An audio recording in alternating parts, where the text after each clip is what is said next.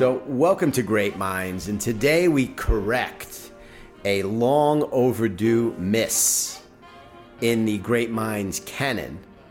And that is our conversation with my dear friend. And in this case, it's really, I guess it's always sincere. You never want to be insincere, insincere when you're saying dear friend. But David Shing, known and beloved as Shingy around the world, has become a real friend. And I think that's one of the great joys of, uh, of my uh, business life and my life in general is becoming friends with you, pal. Oh, mate, thank you very much indeed for that. And also, it is genuine and it is for real, and that's why you've been blowing me off for so long because we're dear friends. You're like, yeah, yeah, I'll get you on the show at some point in time. I'm like, bullshit. You know, um, it's a little embarrassing. I think we're uh, getting close to 150 episodes. it took 150 episodes I mean, for me to come on this thing. You ran out of people, and I'm your gap fill for today. That's how that works. Scraping the bottom of the barrel here. All right, so you walked in and you told me, oh, very matter of factly, oh, I just got uh, back from Dubai last night. Yeah talk about what it must be like to be back traveling, mm. what brought you over there. Yeah. Um, but that sensation, which is a relatively new one, we've all been sort of grounded Whew. for about two years. Yeah, yeah. Uh, great question. So it's when you talk about being grounded and what it's like, it was completely foreign. I mean, I'm typically the guy that runs onto the plane, last person on, you know, like the old days before 9 11, when you could sort of you know, step your foot in the door before it gets slammed closed, or refuse to get on a plane because I left my jacket at the uh, at the you know the conveyor belt of X-rays. But this time, man, I got to the airport super early to find out that I needed a PCR negative test to board to check in, and I was in Chicago bizarrely, and I was speaking somewhere else there, and I, I, they have a system there, so I was able to expedite a, a C, you know a, a PCR test in 45 minutes and have it emailed to me as I'm standing at the check-in counter. And I thought, this is not a great way to start this trip. Thank goodness I had no bags to check in, but it was strange, frankly. But airlines make you feel super safe. I got to Dubai. They do another PCR test as you enter the country. There's probably 20 booths there open, and I landed super early at, in the evening.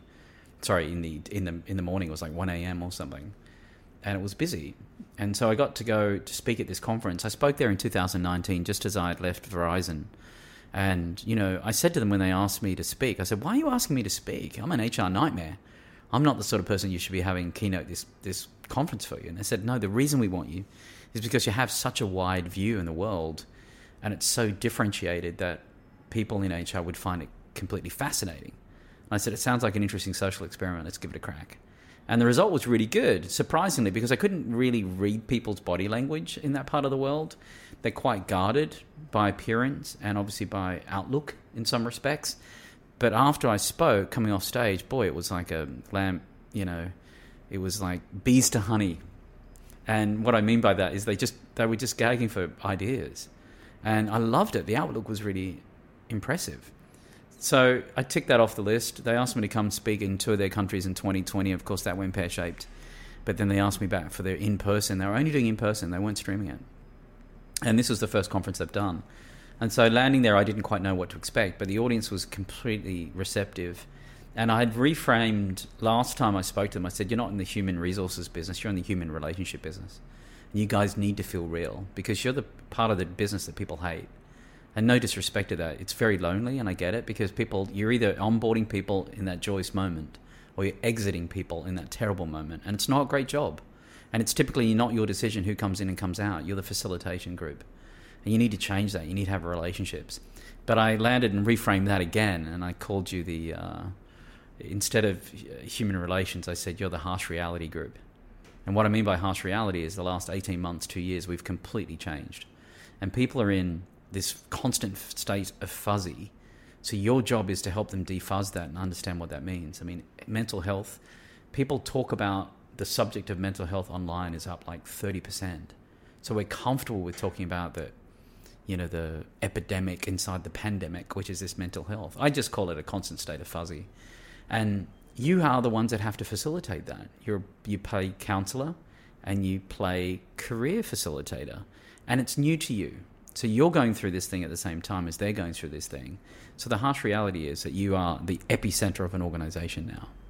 And one of the pieces of advice I gave people was very simple, which is management probably don't want to hear this, but you need to go on a feedback loop tour of what are the things that have changed within the pandemic in your habits day to day that you should be that you think should be changing the way that people work and how will that better the business so are people able to craft their job differently as well as their time shift and as well as their location shift they're obvious but can they craft their business differently i remember having a discussion with gary vaynerchuk and i had an argument at advertising week one time with Bonin Bough in the middle of it uh, because he was he was on the, the the voice of the entrepreneur and I was on the voice of the entrepreneur, which is Gary. I've made a successful career by doing this inside a business, and the biggest challenge with doing that is you need to have a key stakeholders. You need somebody to facilitate that change that you can actually rock.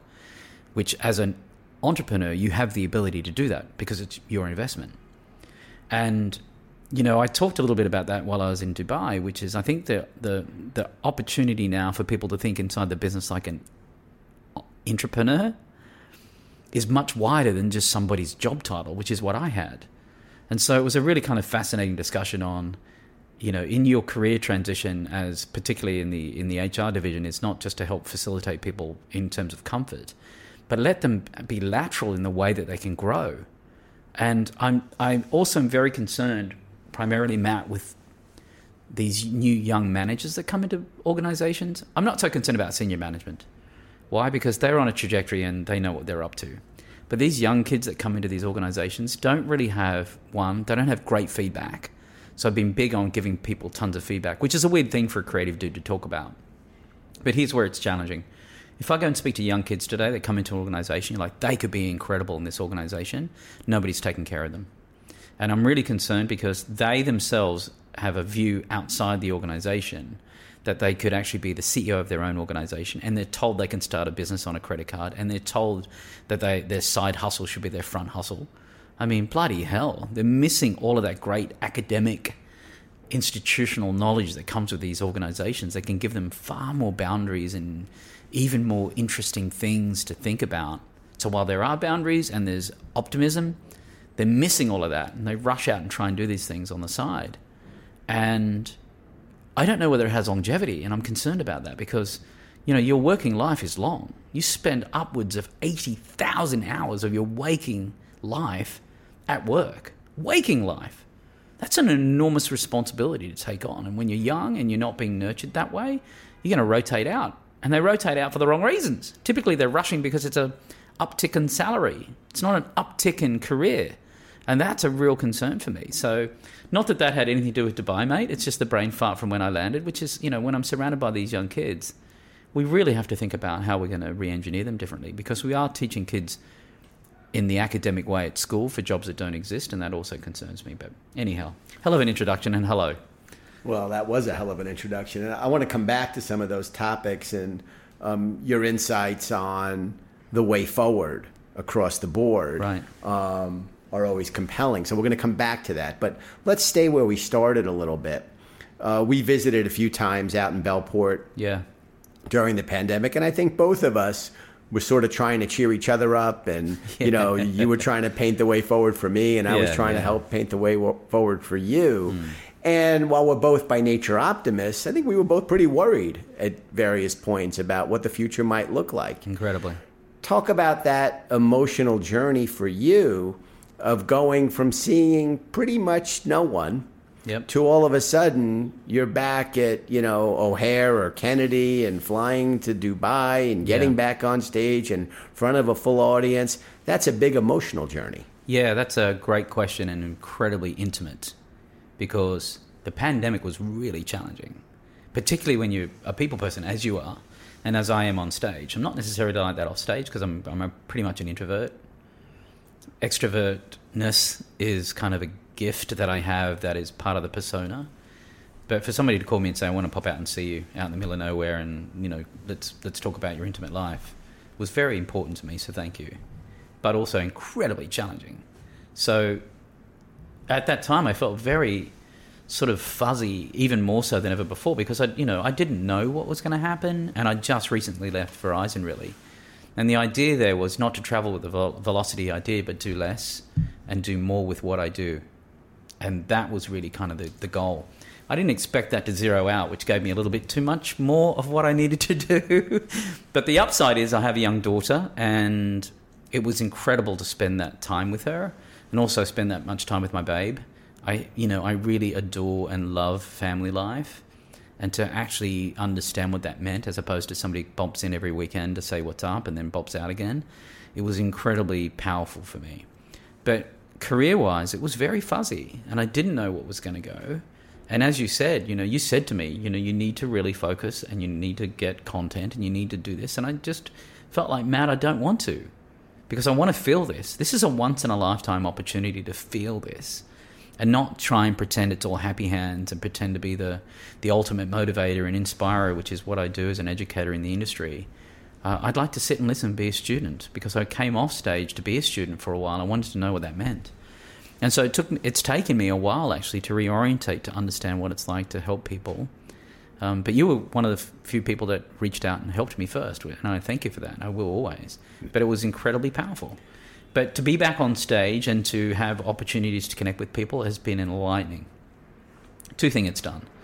It has elevated my capacity for empathy, meaning I now understand needs of what people what people's needs are. And what I mean by that is, and not because it's an oracle sense, but simply because I understand that if I felt this, others are feeling this. And if others are feeling this, there is a way forward that they can actually capitalize upon it. Now, I think about that brand first, but if I forget the brand, I'm thinking about it people first. And so, what are the things that that they can do to help them get out of this this dilemma, which is really what it is? which is, if you turn it around, it becomes an opportunity. Now, what does it feel like? It, as I said, it, I, it's enlightening, and and not because I felt like I needed a feedback, but boy, the feedback's been great because people are just really more intrigued. But there's also there's this sort of extra openness. So let me just paraphrase that by saying that I'll tell you a story. I was in New York for a meeting with a client recently in the biotech space. I was in a random part of the city you know, up uptown near the Javits building, uh, and no, near near Henry Henry Kravis building up there, mm-hmm. the Avon building. I think I was somewhere near there, very fancy. And out of the blue, I hear this, "Hey, Shingy," and I turn around, and it's a mate who I've only known over Zoom, because we're all part of this kind of get together of of sort of apparently mavens in the industry, and get together all the time to talk. And I'm like, Mark, what the hell are you doing here? He's like, mate, I'm here for a meeting. Uh, I'm like, I have a meeting too. And he goes, What are you doing this afternoon? I said, Guess what? I'm free. Which honestly, Matt, if somebody two years ago bumped into you, you'd blow them off. I probably would have blown off said, Hey, I'm way too busy for you. We must catch up. Let's catch up sometime. And I thought, No way. I've come in specifically for one meeting. I haven't come in to overscript myself. I've come in for happenstance. And happenstance is exactly that kind of positioning today. There's this new euphoria, which is don't over busy yourself give yourself time and space. And with that time and space can come, you know, enriching opportunities. So anyway, we went, we bopped down to Balthazar and had lunch, and it was really wonderful because we had this long, healthy discussion around what, what he's getting into and what I'm getting into. It was very cathartic, and it happened. And not to sort of to make this about you and advertising week, but at all, I felt that too. You know, advertising week New York was whatever two weeks ago or something, and I you felt that you know, those conversations you had in the sidebar were actually proper conversations as opposed to looking over somebody's shoulder to see if I could see if there's a distra- distraction behind it. And it was very cathartic. And I kind of like that. Concurrently, I'd also been talking about for a couple of years this whole idea of, uh, you know, niche is a new mass. And the pandemic, I think, has shown that as you walk into this hybrid world, is that there could be a bunch of people online checking out experiences, which is great. But the people who turn up and sit up front are there because they really want that intimate relationship. And that nicheness to me felt really kind of, it felt really enlightening. And, and I've, I've been speaking about that for a long time, niche is a new mass. And I meet that, which is this, this one-to-one communication on mass is really hard to do, but you want to feel it. And so these mass communication channels of which we participate in uh, there has to be some sort of intimacy that happens around it, I think. But but we'll see. But that's that's my learn. And and coming off stage or coming back on stage, two things I just said that I learned from that is a heightened elevated state of empathy. So now I can come alongside people and really help them along, which I think is important. But I also do it clearly from the guides of what brands are doing that I think are really great and what brands are doing that aren't great. And, and hoping people can be inspired to do better than they could if they didn't have those tools previously. So, one of the things that I love about you when you're on stage is you are emotional and Yeah. you evoke emotion, and the audience has almost a visceral response to you. It's unique. Right. There are many people who uh, want to keynote. Most of them we save them from themselves and turn it into a fireside chat. Right. But you're one of very few who can do it and pull it off. For you, there must be a real duality of emotion being back on stage and you know with sort of that lens that empathy lens and what you just touched on open a little bit more. I guess that aperture is a little bit different now. Were you always a good speaker? I know you're one of 10 kids. Yeah. was it a situation when you were young where you had to be to get your voice heard you know give us a little bit of the origin story because that's not a- a lot of people know that That's a great question. So yeah, I, you know, obviously I'm from Australia. Well, I hope it's still obvious. it is yeah, not New Zealand, not South Africa, not British. However, uh, yeah, I'm one of ten kids. I'm number eight in the food chain. Grew up in a country New South Wales town, and pretty, you know, very much a working class family. Two bedroom house, twelve people, pretty rough. Uh, one thing I did have was this incredible upbringing inside a restaurant, though. So I'm really good at tossing a wok, and still today, I'm probably the worst chef of the ten of us. But you know, uh, one of my younger brothers is he was the head chef of the second best restaurant in Australia, in fact. So, you know, we have some real talent, and that was thankful for my dad. Uh, he was able to teach us cooking really well. He wasn't able to, to to teach us how to speak because his broken Chinese was quite hard to follow. So, anyhow, just to give you that paraphrase, I had a very bad car accident when I was 11. I got hit by a car and got dragged for two blocks. And I spent months and months in hospital. And I, lost the bottom of my face and I got airlifted to a different town that I'm not from. And I think at that point in time, my parents just said, hey, this kid wasn't really going to be with us. So let him be what he needs to be. So there's two choices you have when you have freedom as a kid, in my humble opinion, as a data point of one. You either take that and you become, you either take that into kind of either party central or you take that into work central, I think. You either channel it into one energies or the other. And bizarrely, as, as, as crazy as I look, I went the other way. I went into the work, the work channel, as well as having fun, don't get me wrong. But the party scene missed me. So I got very focused very early on um, filling the gap of things I didn't have. So while I was at work, I'd finish my job at being a chef at the restaurant. Then I was a radio DJ after school, and I did a, radio show on you know Friday afternoons, and it became a very popular radio show. But then I'd always I'd be a radio DJ, or sorry, I'd be a disc jockey at a nightclub after being a chef. And then on Saturday mornings, I used to sell Levi's jeans, and you know I was I was very capable at least of doing some few things. And that communication, though, was very intimate and quiet. And so I, I led a pretty basic upbringing, I feel like, anyway, although quite flamboyant because I studied design and fashion and things that I really cared about. And I was able to live those. So as much as I, I looked crazy, because my sister's a hairdresser, by the way, so she had 10 experimentation monkeys she could try these new styles at, and I was definitely at the front of the queue, which, which is what I've kept lifelong. So I've been wearing crazy hair since I was about eight years old which now feels like a thousand years ago. So what's nuts though is that kind of my my capability for communicating didn't come till later on. So I was a sort of very quiet designer and somebody who helped invent some internet technologies in the 90s and we moved it to the US and although I was part of the senior leadership team and helped that company get founded you know, I was always in the background doing UX, UI, design, design, design, design, design. Always at the heart of it's design, design.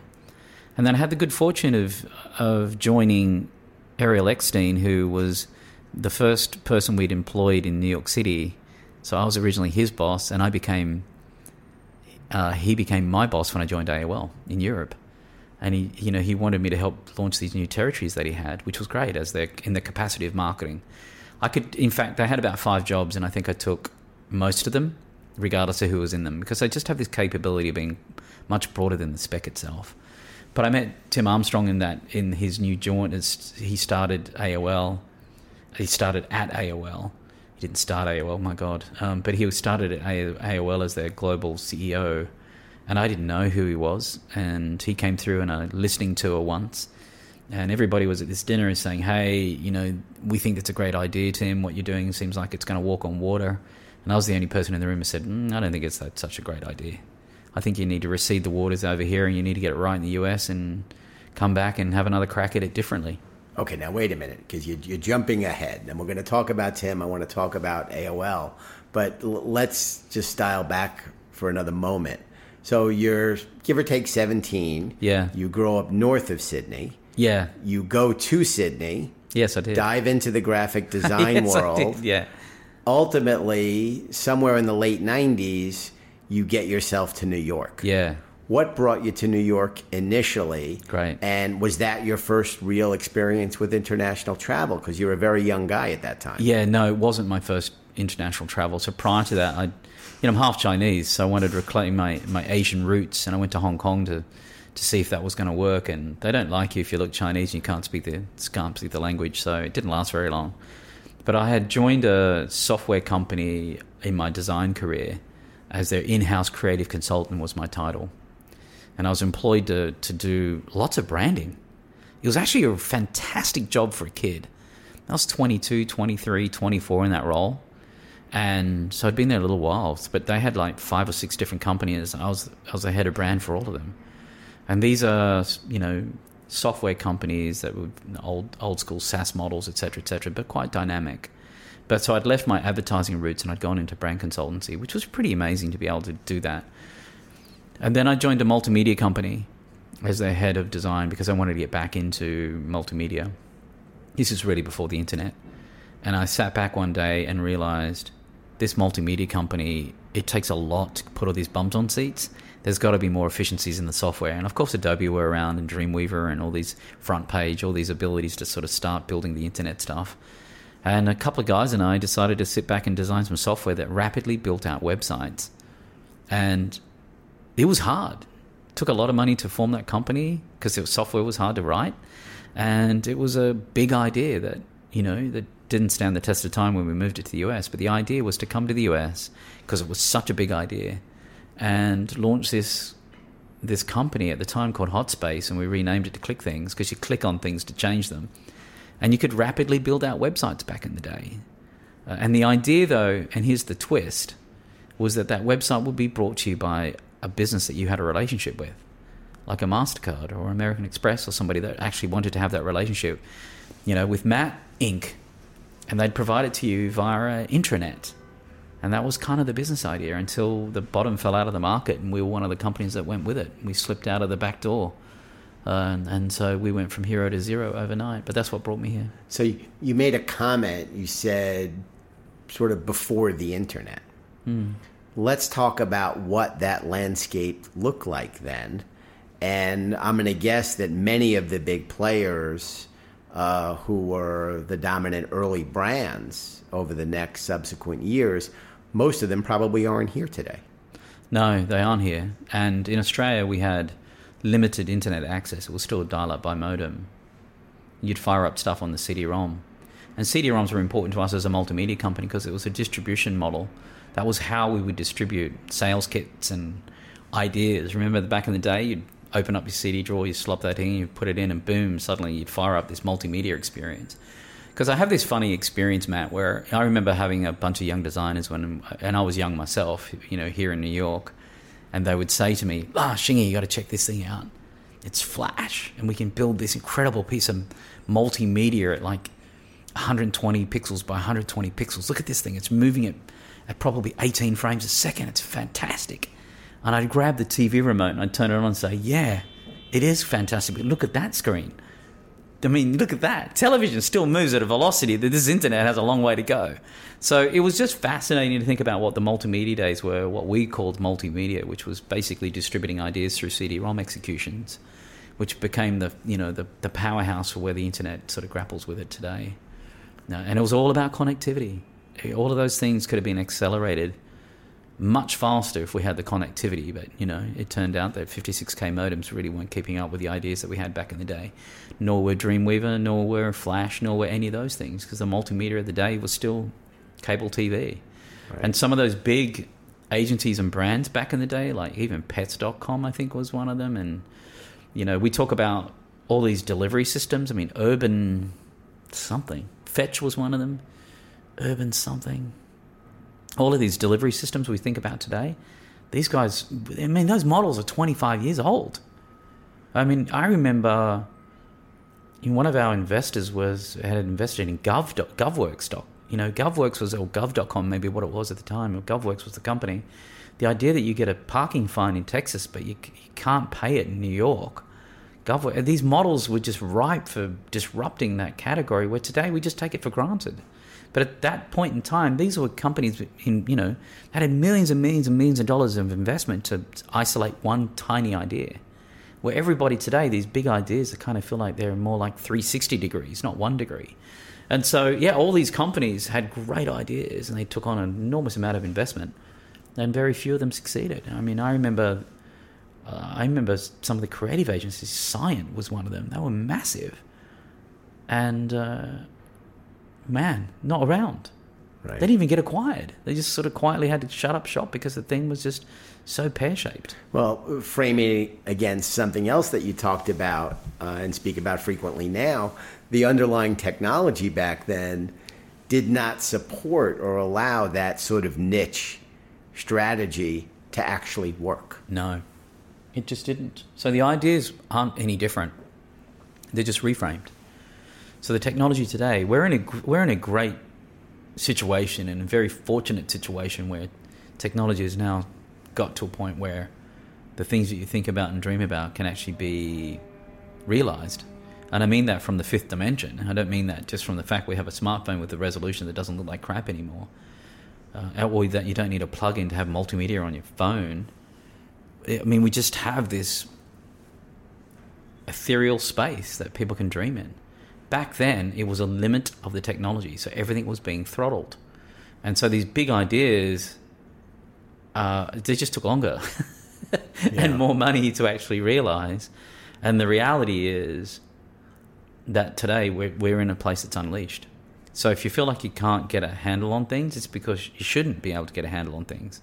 Because the breadth and depth is enormously wide. Not just in the world that we're in, which is how do you connect with people and brands and brands to people, but in what are the solutions that can happen out there to make this world more ubiquitous in the way that we feel connected, but make sure at the same time we don't feel disconnected, which is my bigger concern. But connectivity, connection, connectivity, connection, connectivity, connection is not limited. And I think that's a very exciting place to be and also an incredibly fearful place. Yeah. back then, to think about building a piece of software that rapidly built out websites and allows you to have a multi dimension to that website. And what I mean by that is it's Halloween, so I want my site to be orange, and the next day I want it to go back to being black. Awesome. You can't even do that today. These are the technologies that we were thinking about back in the day, and they still stand the test of time. It's just that technology got in the way. And but the the fact that it took so much effort in terms of energy, of development, of investment to do that it rocks my world today. Yeah, it's a whole different ball game. So, all right, we're going to get to today and tomorrow, but let's stay on uh, your journey yeah, a little sure. bit longer. So you have it time in New York, and then you get to London. What yeah. brought you to London? So what brought me to London was I uh, well actually the first time I've been in London a couple of times, and you know it's interesting because actually let me just back up. When we first moved in, to the US, it was going to be to San Francisco you know, it's going to be to the, you know, obviously the whole idea of the Silicon Valley. But, you know, between us, it just didn't feel like my bag, dude. I turned up and it felt very buttoned up. And it felt like any good ideas couldn't be realized at that time. And it was just purely my arrogance, I guess, or my naivety, not arrogance, because I didn't deserve to have any then. I just felt like people disregarded your idea. They're like, yeah, yeah, yeah, yeah, we do it better here. We can do that. And it didn't matter whether I met with Adobe or met with investors. It just felt like, oh God, everybody is a know-it-all here. God bless them. And somebody said you should go to New York and check that out. And as soon as we landed, we felt like we'd, we've arrived. It was amazing. Uh, and so fell in love with it. It was, um, it was an incredible opportunity. Uh, but during that time, I, you know, I also uh, realized that the multimedia super corridor could actually be anywhere. It's a mindset. And it doesn't have to be a time and a place, it can actually be a spatial awareness. And I felt that for London. I felt that. I feel that for New York City. I feel that for New York City. I feel that for Mexico. I feel that for Tel Aviv. I feel that for Tokyo. I feel that, mate. I feel that in Detroit. I feel that in Austin. I feel that in Alabama. I feel it anywhere now. Well, back then it felt like you had to be in one or two of these big cities. So that's where I think this whole new time and place is fascinating. But backing up, San Francisco is where I was first going to move. It didn't work out. Ended up in New York, which was incredible. When I ran out of money, I ended up going to Denver though because I am the founder of this technology, one of them. And I ended up going to Denver because one of our investors wanted to rejig the business, which was very excited about. But why I moved out there, well, when I moved out there, I think the real purpose for me moving out there was to fall in love. And I fell in love with uh, my honey now. And I remember she said to me, you know, she's incredibly, incredibly bright. And she has this, you know, fascination with art and she has degrees in other things as well. And she said to me, I, I would really want to pursue art full time. And I said, "Ha, huh, okay, well, why don't you apply to the best art school in the world? And if you get in, we'll move anywhere, which happened to be in London at Goldsmith. And she got in to the master's program. So we're like, well, that's it, man. We just freshly married. We pack up our life and we moved to London. And the first time I moved there, I was telecommuting back and forth from Denver, which wasn't really good for me. It wasn't good for my my psyche really. And so came back to the US, moved back to uh, to London because she got accepted in that same program in a doctorate this time. But I wanted something different. So I was speaking to an old friend of mine, Ariel, and that's that bridge because he used to work for me. And then ultimately, you know, that's way back in the day, and our lives had completely changed. And he'd gone on to be an incredibly successful executive at AOL. And he said, Shingy, I do need some help. And that's how I got to London. Amazing. So you referenced Tim, mm. and uh, part of your job for AOL early on was rolling it out in other markets. That's right, 13 countries, yeah. It's hard to imagine, but uh, when you joined, I think AOL was only what, US, Germany? UK, only a handful of countries, yeah, UK, Germany, France, and the US primarily. And, you know, there was this new geos, they were called new geographies, and I came on board to roll out like 11 countries at that time. And in this new little division of AOL called New Geos. And it really was sitting out there by itself. And it was headed up by Ariel, who was a, a dear friend. And that's why when he said, what, what, do you, what would you like to do for us? I looked at all the sort of jobs they had and I said, I can do all of these, dude. Um, and he said, but how about we just, let's stay with marketing for now? And I'm like, awesome. And that's where it was early on in that rollout, by the way. We'd done all the rollout because that was pretty easy to do for me. And the technology was easy to roll out because it was the AOL portal at that point in time, really. Which I thought was really quite funny as well at the time because was, I didn't grow up with AOL. And so we rolled out these new territories and it was, you know, it's on its march. It was good. I don't know what the strategy was at the time, really, to be honest. I was pretty disconnected to the US. Um, but you know, suddenly Tim Armstrong joins in that early path of my career at AOL, and I was a contractor.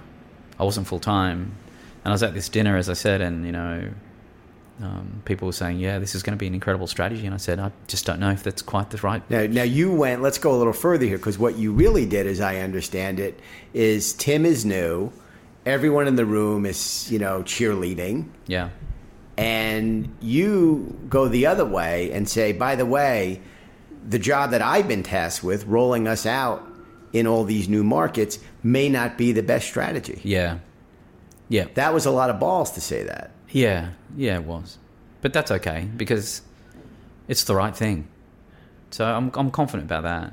But also, you know, the good thing about it was, yeah, Tim realized, firstly, I'm a bit of a weird looking dude in the room anyway. And as I said, I was a contractor at that time. And he said, I'm bringing on this lady who used to work for Google for me. And she came through, I think, originally from an acquisition. And her name's Kate Burns. And Kate became my boss in Europe. And that's when things really accelerated for me, Matt, because, you know, she's been one of my favorite people on planet Earth, period, but also to work with.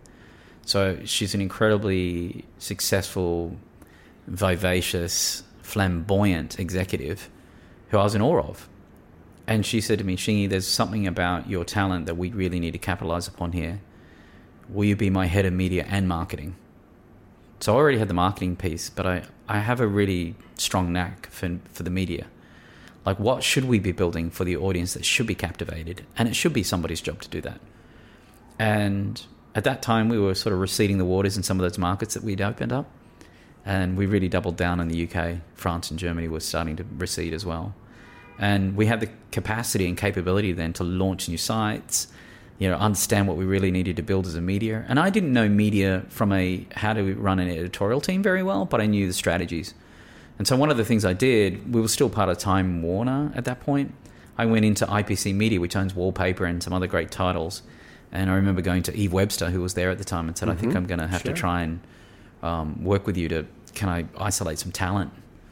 And anyway, I stole one of her her, her great people, and I, you know, I still feel terrible about it today, but not really, because this person didn't know digital, so I could teach her as much as possible about digital and I didn't know a lot about editorial, and she taught me a lot about editorial. So it was a really good symbiosis relationship.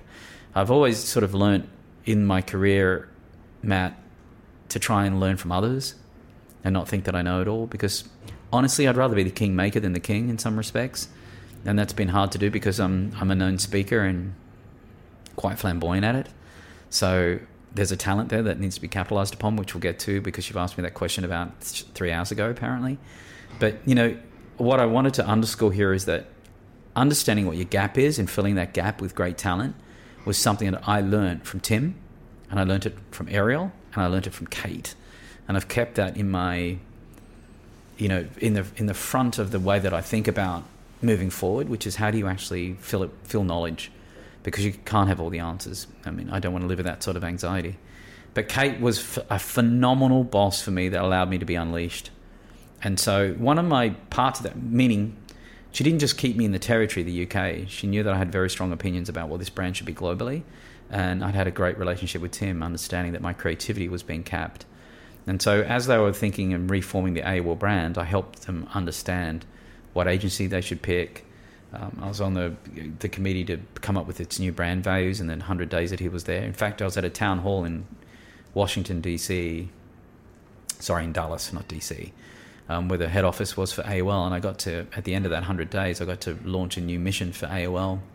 So I'd flown from the UK over to present this thing. It was just this a, a, massive amount of sort of global sense and trust that was brought in. That atmosphere was brought into AOL really, really, really early, and I was incredibly proud to be part of that and represent that that diversity of thinking and culture that they had, as opposed to being this very buttoned up US company at the time. And Tim spearheaded that, and Kate was somebody who helped orchestrate it. So, so, I was very excited by that. So talk a little about the evolution of the relationship with Tim, and I think it was actually him who asked you to write the mission statement for the new AOL, which you, as you referenced it, you delivered. I think it was a huge audience, almost an arena full of people. It was an arena. How did people, that yeah. that relationship with Tim evolve and really flower and became a you know an, almost a 15 year run, an incredible run you guys had together? Yeah. So you know, with Tim, it was and I didn't, you know, I didn't write the mission statement, but I helped contribute it with his. So Tim's great at creating collaborative environments where there's not really just one voice, there's multiple. And so that we'd outsourced it to all these different voices and we'd narrow it down and narrow it down and narrow it down. So it ended up being a few of us in the room. I can't remember, maybe five or something. But we're all from different walks of life. There's a, a, good friend who ran Black Voices for AOL. There was me, who was kind of the international flavor. We might have had one person from France at the time and a couple more from the US, and we just sat down and cracked it out to be a very simple mission statement. And they needed somebody to deliver it, and I just I was fortunate enough to deliver it. But that was that was Tim's incredible ability to democratize leadership because he was at that at that point and being at the head of it he didn't need to make the decision. The, the decision was being made by the audience, and the audience were the employees. And I think, Matt, at that point in time, there was probably still 10,000 people or something. It was massive. And there was probably a 1,000 people in the arena. I mean, it was massive. For me, that audience was big for me at the time to get up there and present. But one thing I did know is that that brand at that time wasn't going to be the new AOL. So, you know, Tim knew that he, he had an international talent that he could tap, which was me, to help uh, bless and steer kind of where the creativity of that brand was going to go. And like every big business, when one division performs poorly, everyone suffers. And I suffered from my marketing budget not being probably as exciting as the brand rollout was going to be. But I had to keep that brand alive. So my I made it a job of mine, and Kate blessed it, was to go into the market and talk about AOL differently. So, and you know, just give it context to the media that I have, and give it context to the sites I was responsible for and the proposition that I was responsible for. But I also needed to give the industry some context. And so the only way to do that was to go out B2B, not B2C, because I didn't have the consumer budget. I mean, AOL went from one of the largest consumer budgets on planet Earth to zero. And nobody'd heard of it from years. No wonder, you know, its brand relevance and sentiment fell off the planet Earth. So instead of trying to captivate the B2C audience with a budget I didn't have, I went and captivated the media audience, who ultimately would fund the sites that we have and become great partners. And the way I did that, Matt, was to talk about the industry. I just happened to carry a card that said AOL with a title that at the time I think was the head of media and marketing or something. And it was in that time of, you know, first stepping on a stage as somebody who sat on a panel who, and it's very simple. You can either go yes, yes, yes, nod, nod, nod, and agree with everybody and go down the line, or you can sit there and sort of tilt your head and say, perhaps maybe this should be a different way to think about it. And people started to sit up straight and think, who the hell is this lunatic? And that's that's kind of where that came from. That's where the prophet came from. And that title, by the way, there was this time when I was sitting with Kate and Tim, and they're like, you know, I think you've outgrown the UK. Why don't you move back to the US and help us do exactly what you're doing, but let's do it from New York and be the evangelist. I said, I love that idea, but I hate that title because Google has them and Amazon, uh, Google has them, Microsoft, I think, had them, maybe Yahoo. So we can't do that, man. I don't want to be an evangelist of many. Let me think up a new title. That's where the prophet came from. Ha ha, tee hee. Fantastic. Fantastic. And talk about when you were telling that story the landscape was completely different. Yeah. Connectivity was a much lower wattage. And almost none of the topics that we're talking about today even existed then. Talk about what it was you were out there talking about at that time and looking back on it now does it amaze you how fast we've come and how quickly uh, yes and no. How fast? No. How quick the industry had to adapt? Yes. And it all comes down to consumer behavior, right? So I fundamentally, and you've heard me speak many times, but you know, technology has changed our behavior, but it hasn't changed our need, and we're hungry for our needs to be met. And you know, back in the day, though, you know, if if I go way back to like 2011, I think I was in I was doing an interview because I, you know, at that point in time, people probably thought I was a lunatic because I was talking about connecting with people in ways that are super authentic, and we do that from a lens of content, but the content is narrowcast. That was when I was talking about niche, niche content, which is you don't have to come to our portal to read everything. Who does that? Nobody does. You want to come in and know about cars? Let's go super deep in cars.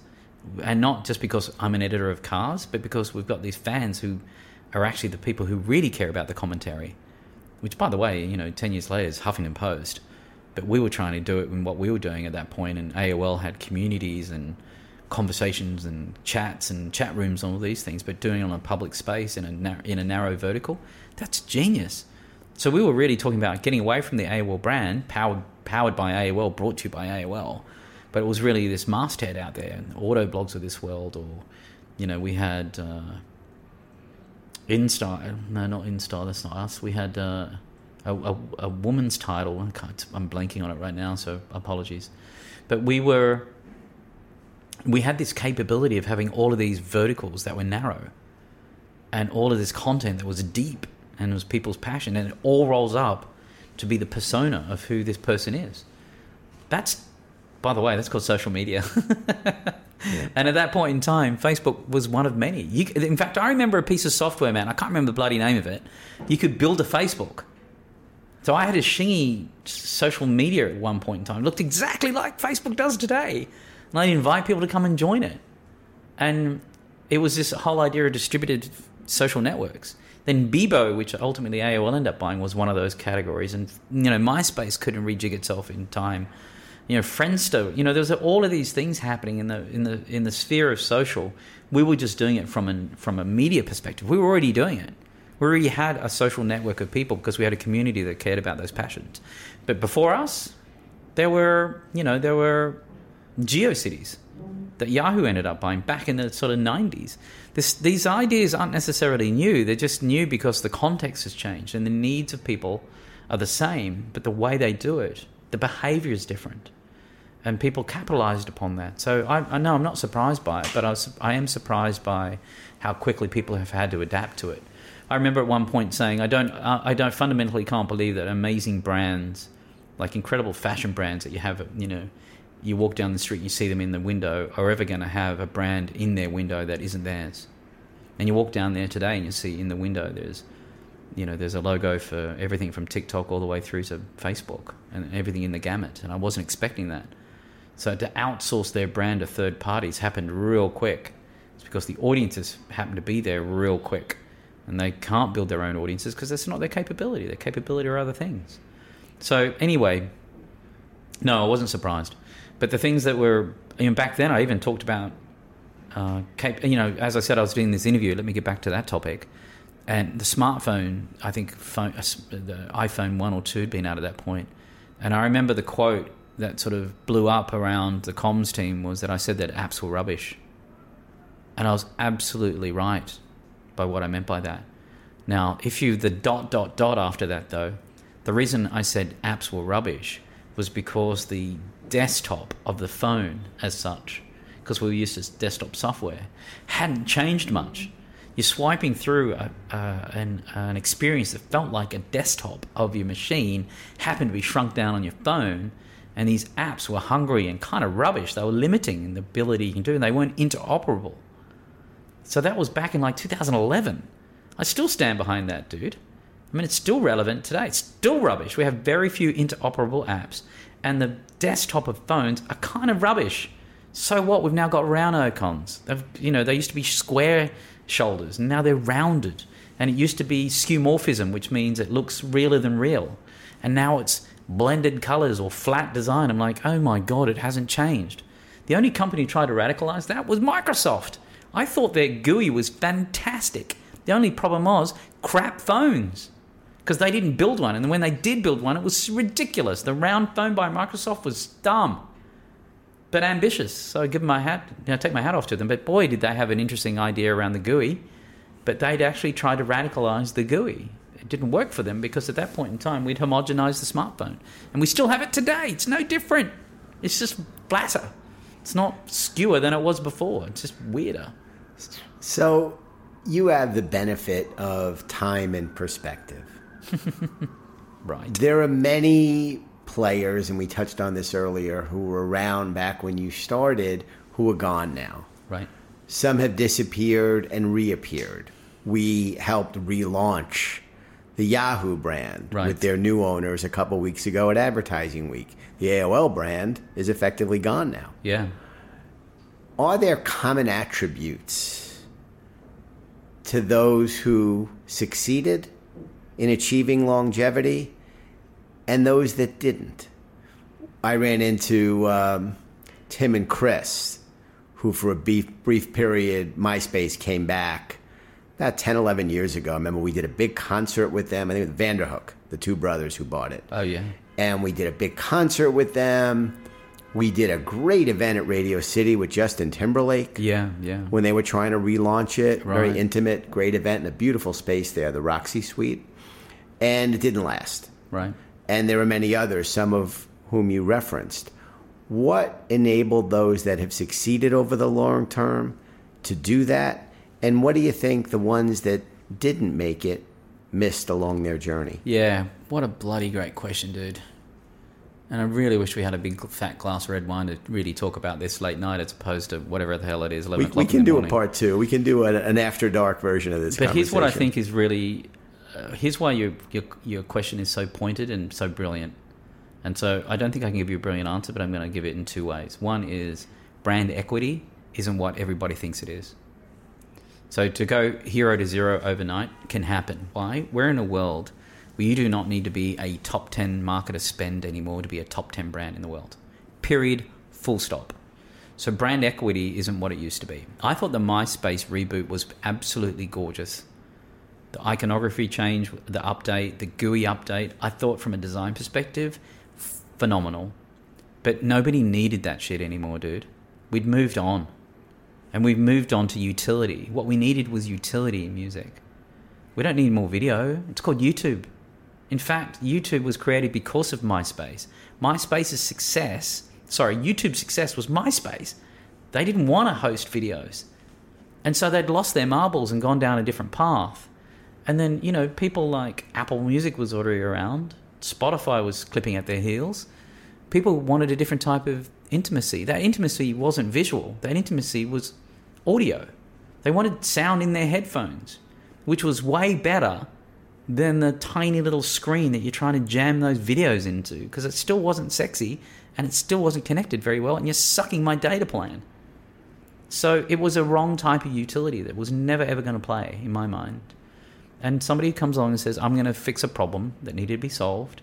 And Allah, along came the Spotify's of this world, which I think are doing an amazing job of it today, who came on at the cusp of MySpace trying to reboot itself in the wrong direction because they thought they had a lot of brand equity. And then you, ha- you do not have budgets big enough to try and convince people that you are something that you are not or you need something that you don't. Period. Full stop.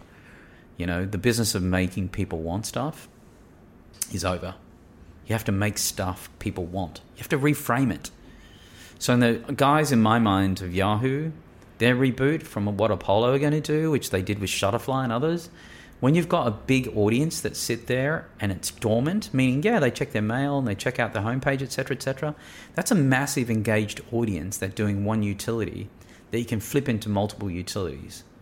So it may not necessarily have to be a big media brand or a big search brand, but it could be in a massive utility brand and a rent roll brand that's re- radically different than anything they've mined in the past. So the configuration of that brand could potentially change from being something that is ad supported to be, I don't know, cash funded, where people actually pay for utility per month there because the services they give you from the core of their brand is way more important than the banner ads that they're trying to sell you in an environment that feels like portal centric. So I think there's lots of velocity that can happen there because it's core to what that audience is needing.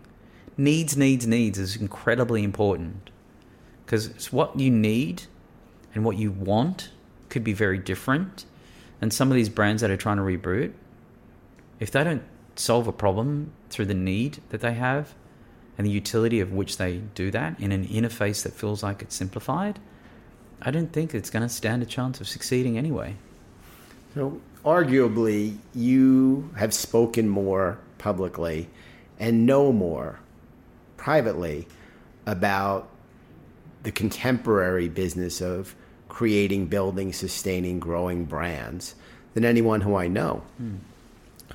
Our industry has built great brands, but has also had an incredible proclivity to destroy great brands. I remember when Yahoo bought broadcast.com from Mark Cuban. Within almost a year, mm. everything that they had bought for somewhere around 2 billion, that's where all Cuban's money came from, was gone. I remember, and I'll pick on Yahoo for no reason in particular because I, I, happen to love Yahoo, but I remember when they bought Flickr. Great oh, yeah. brand at that time. Yeah. The founders were there. Flickr was really a player for a while. Ultimately, killed it. Same with Tumblr. And there are many other examples across the board in our industry what is it about our business that has that you know real duality to create and build but also to absolutely wreck stuff that was pretty good it seemed yeah that's a really good question and i think ultimately when an organization gets to a point where the core of what they're trying to do feels limited from its from its ultimate growth potential the only way to do that is you either buy or build most companies on planet Earth that get to a particular size can't actually innovate at all. And so they have no choice but to buy. Hand on heart, truthfully. And part of that's just the organizations aren't designed for that agility and they have no way to incubate talent and retaining talent of that capacity is incredibly difficult. And that's why most people buy, or most brands buy, coolness or innovation, or whatever you want to call it. The challenge is it seems like such a great idea at the time because it feels like it's part of the ecosystem that the core brand hasn't understood what its ecosystem really should be and what that totality of the ecosystem looks like. Because what happens is you just bolt on a few of these things and it feels like it's starting to manif- manifest itself. And then it starts to get pear shaped and you realize, oh my goodness, it's so far away from the core that no longer relates. So I thought the Yahoo acquisition of Flickr at the time was quite genius. Because, you know, you could pay whatever it was, $10 a month for Flickr Pro. And you're able to, if you were really smart about that at the time, where are you going to have that content? And should that content be searched and unearthed across Yahoo search first?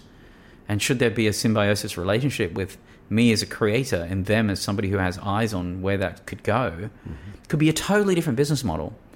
But if you're looking at the ecosystem, you also have people, you have to have an infrastructure and people in place to fulfill it and understand what that ultimate ecosystem looks like. And a lot of times you just don't have it. A lot of these companies lack vision. The core business itself had a great vision, and that ubiquity is awesome. But there's also there becomes this point duality where does that master brand deserve to take over that other brand and just bring its utility into play, and will people understand it?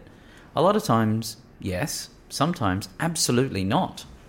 Which is why it needs to be rebranded, a la Facebook, and the whole idea of being meta. I mean, it's got so far away from when it's you know it's isolated bullseye that they're going to have to change its name because it seems so radically different. Right. It's no different, and so you know you seem like we've you know brands are being absorbed and being killed. It's because it's lost its way within the ecosystem. There's no choice, and so somebody else needs to either either it gets spun back out, becomes independent, or it gets rolled up as a piece of architecture, and suddenly you feel like this is a really rich experience. You forgot that it was used to be called Flickr and Flickr itself doesn't have its independent dimension to be able to go do something radically different anymore because it's got a different owner. And those owners at that time are looking at something in its total and not something in its isolated passion point. And that's where I kind of I think we've lost it a little bit, which is again I'm back to niches and new mass in my mind, which is these businesses could be standalone monsters, which is awesome. But when they get absorbed inside an organization, they lose their mojo typically, and they're not accelerated they're actually crushed. And you know, it looked like Instagram was headed that way for a while. But boy, haven't they done a great job of even circumventing the brand of Facebook and becoming even better than them? So Facebook can really learn from that organization, you know? And so is WhatsApp, you know, one of the sleeping giants. You think about that and think, well, that's pretty amazing. Um, because, I don't know, they seem to be so big that they're smart enough to keep some of those so independent they have no choice. It's great, great stuff. So your run at AOL, Verizon mm-hmm. comes to an end. Yes, sir. As all things do. And you write, and I want to read it because I think I want to get your words right.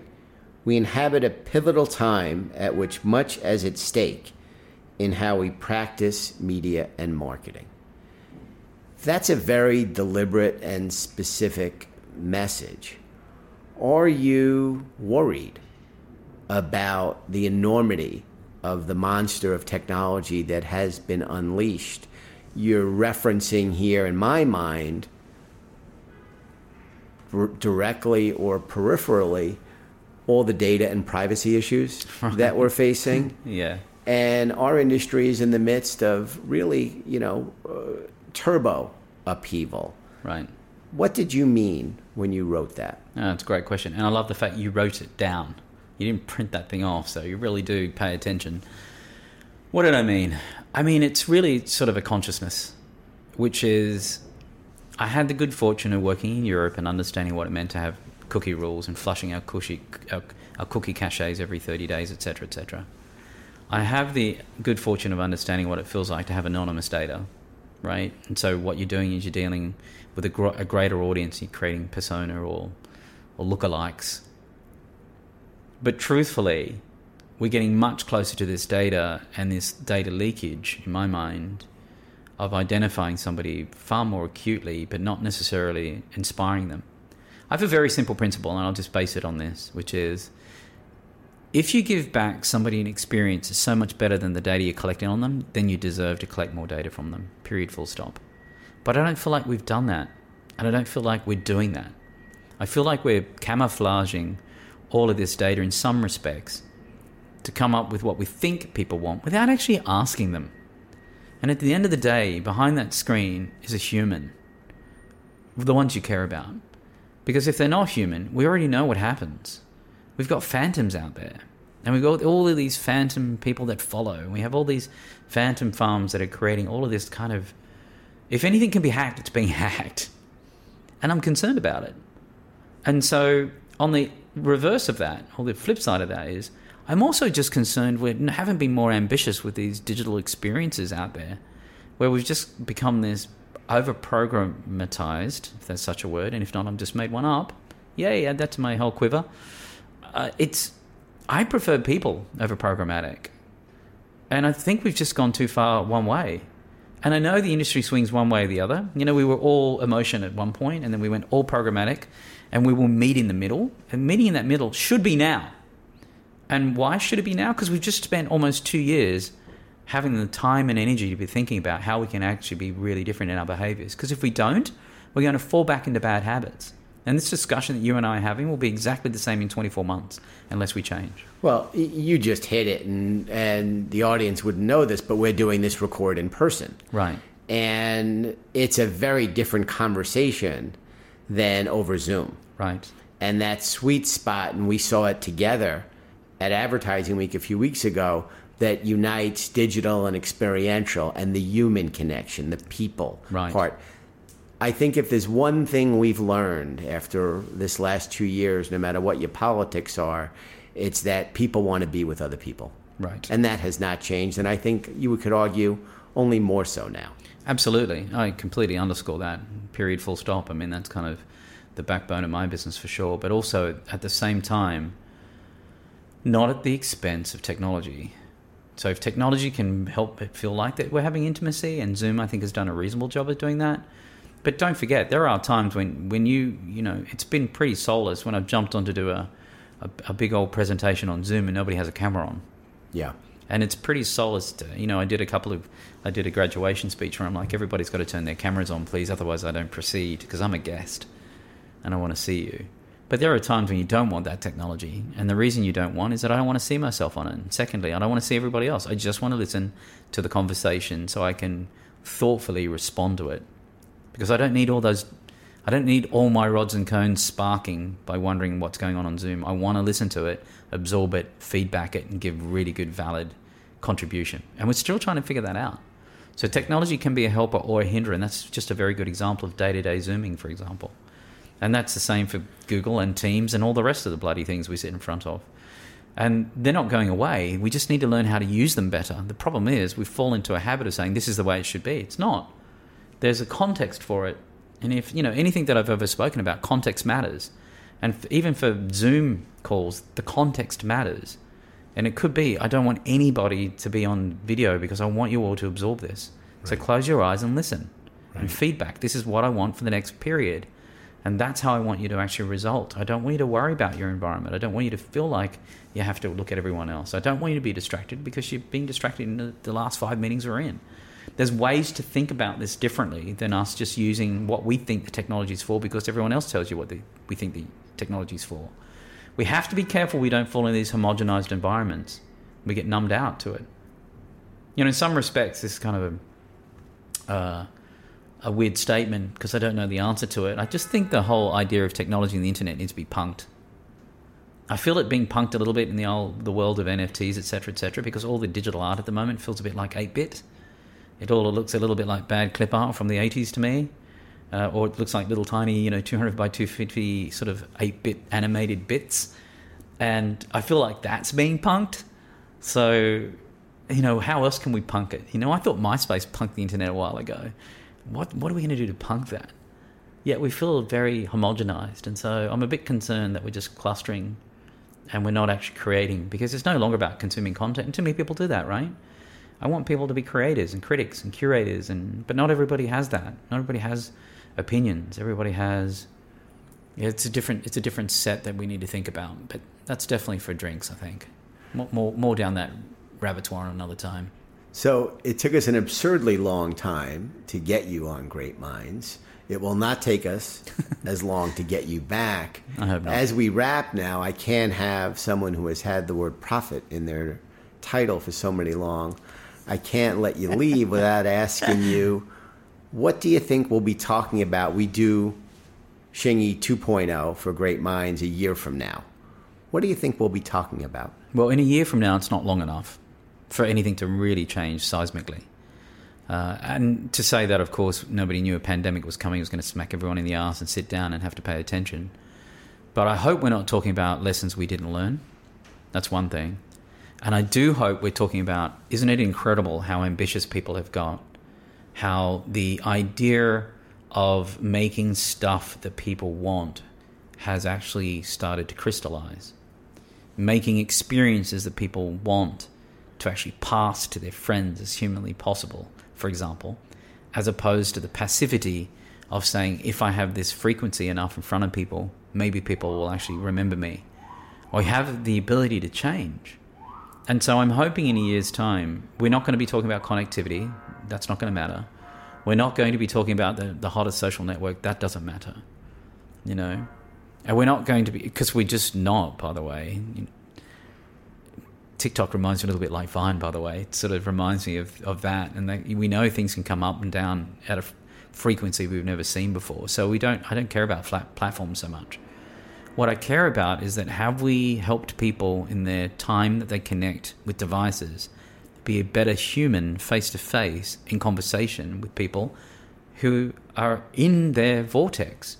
Because two things that I do know, two pieces of data that has been astounding to me his bedtime reading in the last 18 months has gone up almost a thousand percent. Uh, people are actually more curious in their real world about things like cooking and reading and things that felt like old school today, where we're like, quickly, quickly, quickly, let's get something postmated here, you know, evidently. And, you know, let's make sure that we just skim across the surface of the internet and not go deep. There is a, a behavior that's changed, but a need that hasn't, which is connect, connect, connect. And so, in a year's time or so, can we talk about how people have better connections and become better conversationalists at dinner, as opposed to people who are phubbing through life and disconnected and less connection to themselves and the people around them? Because at the end of the day, your network of friends online might be big, but your intimacy should be closer with those who are in front of you. So, I'd like to see a little bit more human than a less of where we've been in the last sort of 18 months or so. Great answer. Well, this is the ultimate manifestation of that old expression it's always a better room with you in it. and uh, I can't tell you what a joy it is to see you. Um, you're one who I have gotten to see uh, a bunch the last few years, one of Indeed. few. Um, and uh, we'd love to have you back. And I can't let you leave without also thanking you for all you've done for Lance and I and our team. Early on, our very first foray into the virtual world, which we did out of Asia, you very graciously uh, were our host. Yeah. And uh, Colin and our team sent a bunch of gear out to you Yeah, in Suffolk. And um, you, uh, how many separate pieces did you film for us? Oh, I don't know. It felt like maybe 30 or something. It was, it was, It was a lot of work, it was a lot of content. and you were terrific. Thank you. And uh, I look forward to uh, uh, much more trouble with you in the future. and as we ramp up and start traveling around the world again in 22, we actually have the only award we've ever created. As you know, Advertising Week shied away from you know trying to uh, uh, create another one of these you know money grab, pay to enter Sure. awards. But we do have one very special award, um, the Shingy which is bestowed upon someone who contributes the most, both in quality and quantity of appearances across the world. And it did come up a few weeks ago. Somebody came up to me and said, I, I think I should get the Shingy. Yeah. And it's a thing out there in the world, and of course, named after you. Uh, for Fernando Machado uh, is a past winner. Yeah. And uh, you have left an indelible image on all of us. Um, and we love you and thank you for doing this. Oh, it's my pleasure. Thank you.